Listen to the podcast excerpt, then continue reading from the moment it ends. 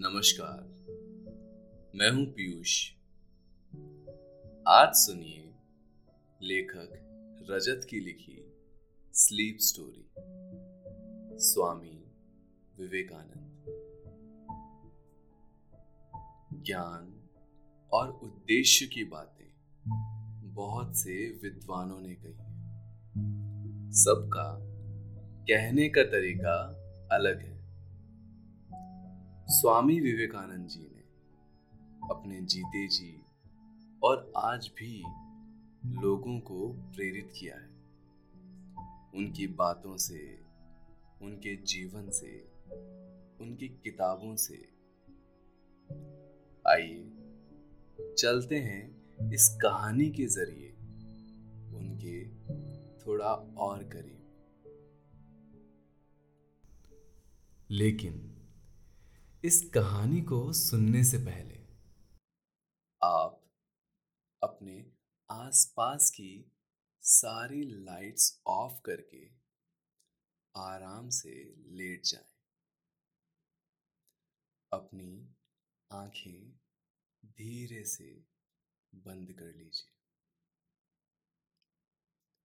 अब थोड़ा सा अपने शरीर को आराम दीजिए। थोड़ा और आराम। अपने शरीर को बिल्कुल ढीला छोड़ दीजिए। कोई टेंशन नहीं, कोई तनाव नहीं। अपने दिमाग में चल रहे सभी विचारों को, चिंताओं को त्याग दें। एक शांति से महसूस करें। सब नेगेटिव पॉजिटिव विचारों को धीरे धीरे निकाल दें। हाथों को सीधा करके अपनी कमर के साइड में रख लीजिए। अपनी सांस पर ध्यान लगाएँ। इसको धीमे या तेज नहीं करना है।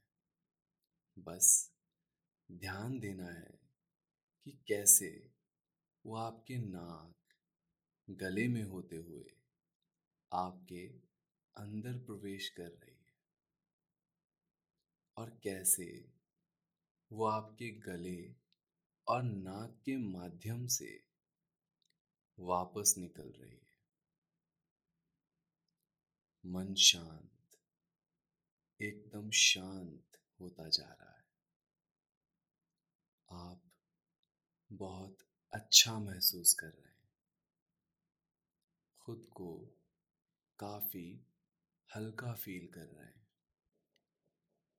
सब तरफ़ शांति शांति है। सुकून है। खामोशी है।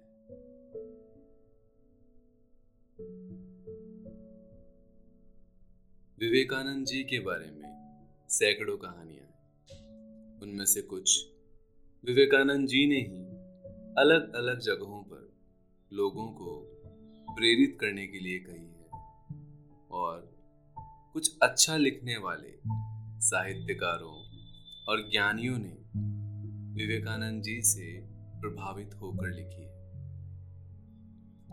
विवेकानंद जी ने जो कुछ भी अपनी ज़िंदगी में कहा गागर में सागर की भांति गागर, यानी मिट्टी का मटका, और उसमें सागर, यानी कि थोड़े से शब्दों में बहुत बड़ी बात कह देना। छोटी सी बात कहकर उसमें जीवन का पूरा सार दे देना। मुझे उनकी बहुत सारी अच्छी बातों में एक बात ये भी पसंद है। वो कहते हैं, एक ध्यान होना। मतलब कहीं और ध्यान ना होना। ध्यान के बारे में इससे अच्छी और सरल बात शायद ही कहीं और सुनने को मिलती है। विवेकानंद जी ने कुछ बातों पर हमेशा ध्यान केंद्रित किया और आने वाली पीढ़ियों का भी कराया। उनमें से कुछ बातें हैं एकाग्रता, ध्यान, भक्ति, आत्मविश्वास, साहस, स्वास्थ्य और अपने लक्ष्य के प्रति समर्पित रहना। विवेकानंद जी कहते भी हैं कि उठो, जागो और जब तक लक्ष्य प्राप्त ना हो जाए, रुको मत। दोस्तों अब से आप bedtime stories guided meditation relaxing music इन सब का आनंद नींद ऐप पर ही उठा सकते हैं। इसके साथ ही नींद ऐप और वेबसाइट पर आप नए स्लीप प्रोडक्ट्स जैसे sleep gummies milk mix sleep tea इन सब की जानकारी पाएँ। इन प्रोडक्ट्स की आपको ना ही कोई आदत लगेगी और ना ही इनसे कोई साइड इफेक्ट्स होंगे। बल्कि ये प्रोडक्ट्स आपको तुरंत अच्छी नींद लाने में मदद करेंगे और आपका स्लीप एक्सपीरियंस बेहतर बनाएँगे।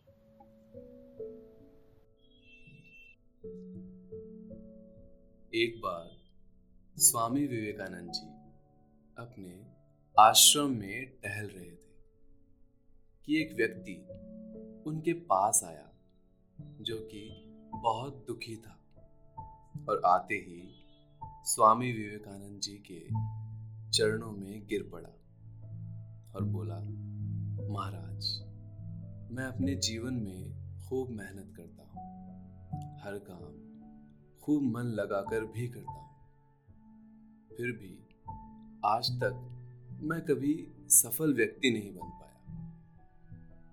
उस व्यक्ति की बातें सुनकर स्वामी विवेकानंद ने कहा ठीक है। आप मेरे इस पालतू कुत्ते को थोड़ी देर तक घुमा कर लाए। तब तक आपकी समस्या का समाधान ढूंढता हूँ। इतना कहने के बाद वह व्यक्ति कुत्ते को घुमाने चला गया। फिर कुछ समय बीतने के बाद वह व्यक्ति स्वामी विवेकानंद के पास वापस लौट आया। तो स्वामी विवेकानंद ने उस व्यक्ति से पूछा कि यह कुत्ता इतना हाफ़ क्यों रहा है, जबकि तुम थोड़े से भी थके हुए नहीं लग रहे आखिर ऐसा क्या हुआ? इस पर उस व्यक्ति ने कहा कि मैं तो सीधा अपने रास्ते पर चल रहा था, जबकि यह कुत्ता इधर उधर रास्ते भर भागता रहा। और कुछ भी देखता तो उधर ही दौड़ जाता, जिसके कारण यह इतना थक गया है। इस पर स्वामी विवेकानंद जी ने मुस्कुराते हुए कहा, बस, यही तुम्हारे प्रश्नों का जवाब है। तुम्हारी सफलता तुम्हारे सामने ही होती है। लेकिन तुम अपनी मंजिल के बजाय इधर उधर भागते जिससे तुम अपने जीवन में कभी सफल नहीं हो पाए। यह बात सुनकर उस व्यक्ति को समझ में आ गया कि यदि सफल होना है तो हमें अपनी मंजिल पर ध्यान देना चाहिए। स्वामी विवेकानंद जी की इस कहानी से हमें यही शिक्षा मिलती है कि हमें जो करना है जो कुछ भी बनना है, हम उस पर उतना ध्यान नहीं देते।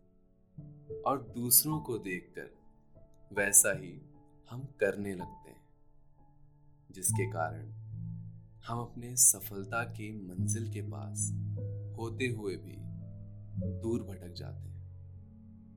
इसलिए अगर जीवन में सफल होना है तो हमेशा हमें अपने लक्ष्य पर ध्यान केंद्रित करना चाहिए।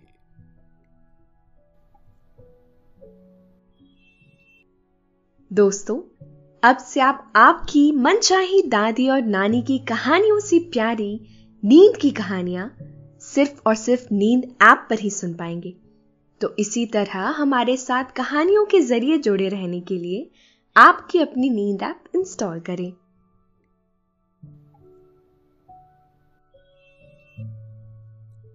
ऐसी ही एक और कहानी सुनने को मिलती है कि एक शख्स ट्रेन में सफ़र कर रहा था और ट्रेन में अपनी जगह पर बैठने के बाद उसने अपना सारा भारी सामान अपने सर पर रख लिया। कुछ स्टेशंस तो ऐसे ही निकल गए। फिर जो शख्स सामने बैठा हुआ था, उससे रहा नहीं गया। उसने बोला, भाई साहब, ये सामान आपने जो सर पर रखा हुआ है, उसे आप सीट के नीचे रख दीजिए। कहीं नहीं जाएगा। पर उसने नहीं रखा और ऐसे ही अपना पूरा सफ़र तय कर लिया। इस कहानी से यह पता चलता है कि हम भी अपनी ज़िंदगी का बहुत सा भार अपने सर पर ढोकर या दिमाग में रखकर चलते हैं। अगर हम भी ऐसा जान लें कि ज़िंदगी चल रही है और हमें चिंता करने की कोई बात ही नहीं तो हमारी ज़िंदगी भी आसान हो जाएगी। बिल्कुल ऐसी ही जैसे हम चलती ट्रेन से खिड़की के बाहर देखकर दृश्यों का आनंद ले रहे हैं। स्वामी विवेकानंद जी, कितने बुद्धिमान और ज्ञानी हैं। यह बात इस दुनिया में किसी से छुपी हुई नहीं है। एक बार की बात है, जब स्वामी विवेकानंद जी अमेरिका के शिकागो शहर में अपना ऐतिहासिक भाषण देने गए हुए थे। अपने भाषण को सफलतापूर्वक पूरे विश्व के पटल पर रखकर अन्य देशों का भ्रमण करने निकले। इसी क्रम में वह फ्रांसीसी प्रसिद्ध विद्वान के घर अतिथि हुए। स्वामी विवेकानंद ने उस विद्वान का आतिथ्य स्वीकार किया और उनके घर पहुँचे। स्वामी जी का स्वागत घर में सम्मानजनक हुआ। स्वामी जी के रुचि अनुसार भोजन की व्यवस्था थी। विदेश में इस प्रकार का भोजन मिलना सौभाग्य की बात थी। भोजन के उपरांत वेद, वेदांत और धर्म की बड़ी बड़ी रचनाओं पर शास्त्रार्थ हुआ। शास्त्रार्थ जिस कमरे में हो रहा था, वहाँ एक मेज पर लगभग डेढ़ हज़ार पृष्ठ की एक धार्मिक पुस्तक रखी हुई थी। स्वामी जी ने उस पुस्तक को देखते हुए कहा, यह क्या है? मैं इसका अध्ययन करना चाहता हूँ। फ्रांसीसी विद्वान आश्चर्यचकित हो गया। उसने कहा, स्वामी जी, यह दूसरे भाषा की पुस्तक है। आप तो भाषा को जानते भी नहीं है। आप इतने पृष्ठों का अध्ययन कैसे करेंगे? स्वामी जी ने कहा, यह आप मुझ पर छोड़ दीजिए। एक घंटे के भीतर मैं आपको अध्ययन करके लौटा दूँगा। फ्रांसीसी विद्वान को अब क्रोध आने लगा। स्वामी जी इस प्रकार का मज़ाक मेरे साथ क्यों कर रहे हैं? किंतु स्वामी जी ने विश्वास दिलाया। इस पर फ्रांसीसी विद्वान ने मनमाने ढंग से वह पुस्तक स्वामी जी को सौंप दिया। स्वामी जी उस पुस्तक को अपने दोनों हाथों में रखकर एक घंटे के लिए योग साधना में बैठ गए। वो फ्रांसीसी विद्वान एक घंटा होते ही कमरे में गया। स्वामी जी क्या आपने पुस्तक का अध्ययन कर लिया? स्वामी जी ने कहा हाँ अवश्य। उस विद्वान ने कहा, आप कैसा मज़ाक कर रहे हैं? मैं इस पुस्तक का एक महीने से अध्ययन कर रहा हूँ। अभी आधा भी अध्ययन नहीं कर पाया। और आप कहते हैं, आपने अध्ययन कर लिया? विवेकानंद जी बोले, जी अवश्य। विद्वान ने कहा, स्वामी जी, आप मज़ाक कर रहे हैं। स्वामी जी ने कहा, नहीं, तुम किसी भी पृष्ठ को खोलकर मुझसे जानकारी ले सकते हो। उस विद्वान ने ऐसा ही किया। पृष्ठ संख्या बत्तीस बोलने पर स्वामी जी ने उस पृष्ठ पर लिखा प्रत्येक शब्द अक्षर सह कह सुनाए फ्रांसीसी विद्वान के आश्चर्य की कोई सीमा नहीं थी।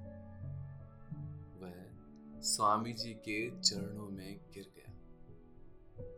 उस विद्वान ने स्वामी जी जैसा आज से पूर्व नहीं देखा था। उसे यकीन हो गया था कि यह कोई साधारण व्यक्ति नहीं है।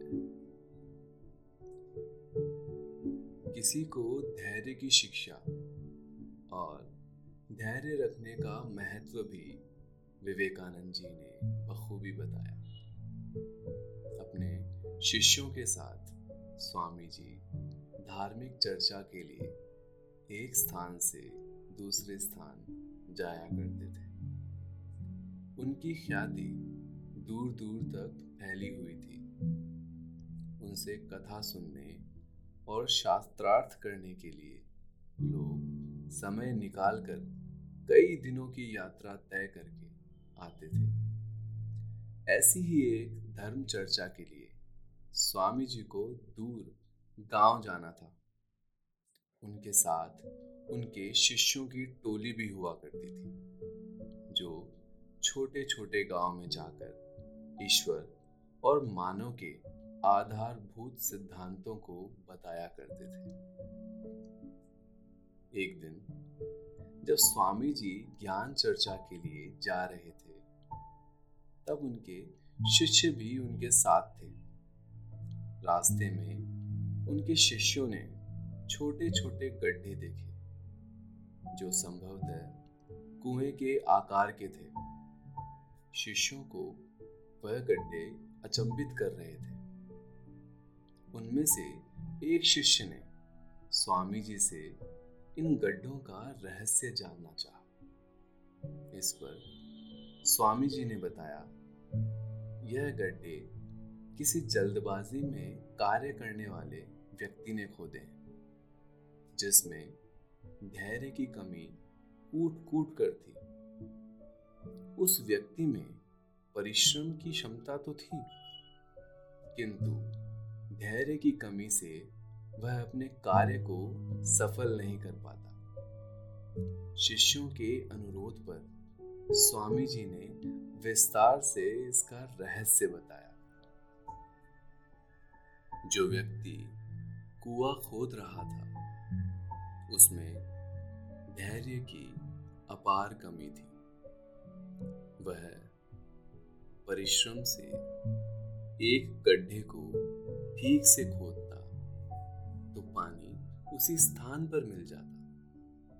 किंतु उसमें धैर्य की कमी होने के कारण वह सैकड़ों गड्ढे खोदता रहा। फिर भी उसे पानी नहीं मिला। शिष्यों ने गुरु के उपदेश को अपने दिलो दिमाग में धारण किया और हर्षित मन से आगे की ज्ञान चर्चा के लिए निकल पड़े। स्वामी विवेकानंद जी की स्वयं की माँ हो या इस दुनिया की कोई भी नारी हो, वे सभी का एक तरह से ही सम्मान करते थे।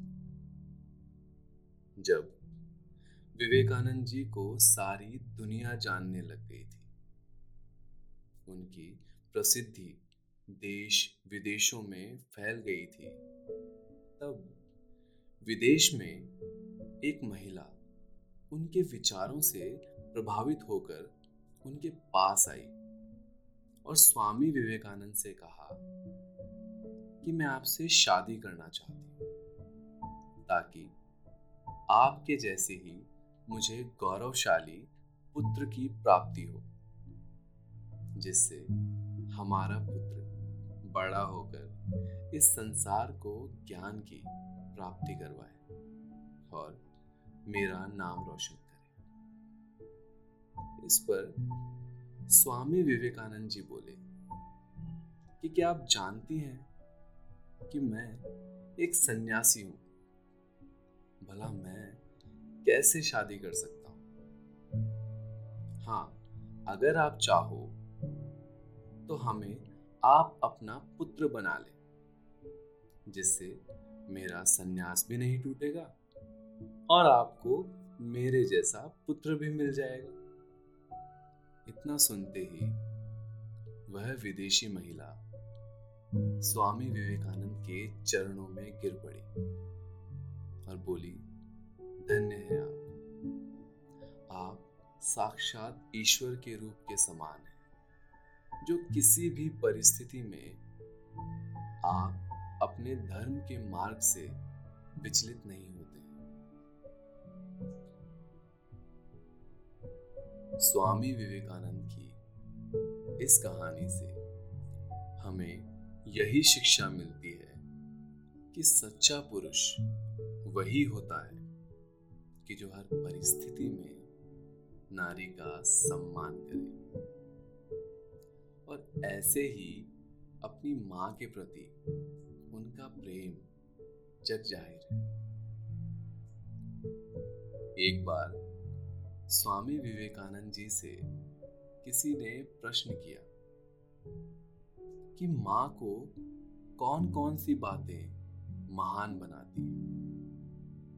स्वामी जी मुस्कुराए और उस व्यक्ति से बोले, वैसे तो अनगिनत बातें हैं, पर हम शुरू से शुरू करते हैं। एक काम करो, पाँच शेर वज़न का एक पत्थर ले आओ। जब व्यक्ति पत्थर ले आया तो स्वामी जी ने उससे कहा अब इस पत्थर को किसी कपड़े में लपेटकर अपने पेट पर बाँध लो और 24 घंटे बाद मेरे पास आओ। तो मैं तुम्हारे प्रश्न का उत्तर दूँगा। स्वामी जी के आदेशानुसार उस व्यक्ति ने पत्थर को अपने पेट पर बाँध लिया और चला गया। पत्थर बंधे हुए दिन भर वो अपना काम करता रहा। किंतु हर क्षण उसे परेशानी और थकान महसूस हुई। शाम होते होते पत्थर का बोझ संभाले हुए चलना फिरना उसके लिए असह्य हो उठा। थका मांदा वह स्वामी जी के पास पहुँचा। और बोला, मैं इस पत्थर को अब और अधिक देर तक बांधे नहीं रख सकूँगा। एक प्रश्न का उत्तर पाने के लिए मैं इतनी कड़ी सजा नहीं भुगत सकता। स्वामी जी मुस्कुराते हुए बोले पेट पर इस पत्थर का बोझ तुमसे कुछ घंटे भी नहीं उठाया गया। माँ अपने गर्भ में पलने वाले शिशु को पूरे नौ माह तक ढोती है और गृहस्थी का सारा काम करती है। संसार में माँ के सिवा कोई इतना धैर्यवान और सहनशील नहीं है। इसलिए माँ से बढ़कर इस संसार में कोई और नहीं। सफलता के लिए लक्ष्य पर केंद्रित होना ज़रूरी है। एक बार स्वामी विवेकानंद जी अमेरिका में अपने स्पीच को पूरा करके जा रहे थे। उन्होंने देखा कि दो लड़के अपने तीर से एक छोटे से तालाब में पड़े अंडे के छिलके पर निशाना लगा रहे थे। बहुत कोशिश के बाद भी वह दोनों लड़के अच्छी तरह से लक्ष्य को भेद नहीं पा रहे थे। यह सब देखकर स्वामी विवेकानंद जी उनके पास गए। स्वामी विवेकानंद जी ने एक लड़के से धनुष और तीर लिया और एक ही बार में लक्ष्य को भेद दिया। यह सब नज़ारा देखकर दोनों लड़के आश्चर्यचकित रह गए।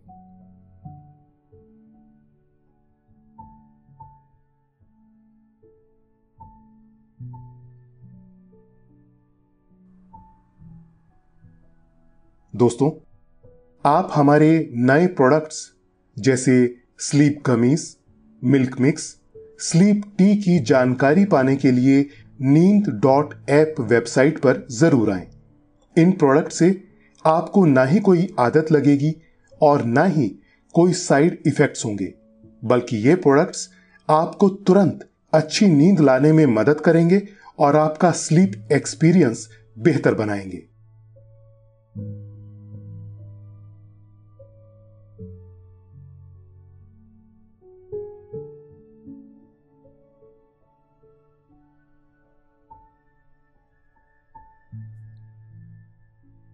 उन्होंने स्वामी जी से पूछा, हम दोनों बहुत देर से निशाना लगा रहे हैं, फिर भी हमसे सही निशाना नहीं लगा है। आपने एक ही बार में लक्ष्य को भेज दिया। तब उन दोनों लड़कों से स्वामी विवेकानंद जी कहते हैं, जब आप निशाना लगा रहे थे, उस समय इधर उधर की बातचीत कर रहे थे, जिसके कारण आप टारगेट पर ध्यान केंद्रित नहीं कर पा रहे थे। उन दोनों लड़कों से स्वामी जी कहते हैं, लक्ष्य को हासिल करने के लिए व्यक्ति का सही डायरेक्शन में अपने लक्ष्य पर फोकस होना बहुत ज़रूरी है। स्वामी विवेकानंद जी अपने शुरुआती दिनों में बहुत जगह भटके। अपने लक्ष्य के लिए वो कभी भी रुके नहीं। और ना ही किसी भी इंसान और किसी भी बात ने उनके मन को भटकाया। गुरु की या यूँ कहें ज्ञान की खोज में भी विवेकानंद जी ने नदियाँ पार की। एक बार, ईश्वर, या कहें ज्ञान की खोज में, विवेकानंद जी ने एक बड़ी सी नदी पार की और एक गुरु के आश्रम में जा पहुँचे। वहाँ पहुँचते पहुँचते ही उनको शाम हो गई थी, पर वहाँ भी विवेकानंद जी को संतुष्टि लायक कोई जवाब नहीं तो वह वापस जाने लगे। तब उस आश्रम के गुरु ने कहा, आज रात यहीं रुक जाओ बेटा। रात बहुत हो चुकी है, अंधेरा हो चुका है, और नदी में पानी का बहाव भी बहुत ज़्यादा है। सवेरा होते ही चले जाना। रात में डूबने का डर भी है। विवेकानंद जी अपने लक्ष्यों के रास्ते से कभी हटते नहीं थे। वह बोले डूबकर ही पाया जाता है। पाकर कौन डूबता है? इतना कहकर विवेकानंद जी नदी में कूद गए। ऐसी अनगिनत बातें और कहानियाँ और हैं जो हमें विवेकानंद जी के जीवन के बारे में बताती हैं और प्रेरणा देती हैं। और उनका जीवन इन कहानियों से भी बहुत ज़्यादा महान था। रात के साय में, नींदों के कोहरे वादियों में बह रहे आपकी आँखों के बादलों में नींद उमड़ आई है। निंदिया रानी, बहुत चुपके से आपके सिरहाने आकर बैठ गई है। वह हौले हौले आपकी पलकों को सहला रही है। आपकी पलकें बोझिल होती जा रही। नींद आपकी आँखों में भरती जा रही। धीरे धीरे आप पर नींद की खुमारी छाती जा रही है। आपने अपनी दोनों आँखों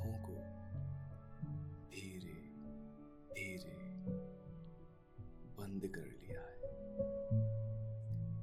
अब आप आहिस्ता आहिस्ता नींद की वादियों में उतरते जा रहे हैं।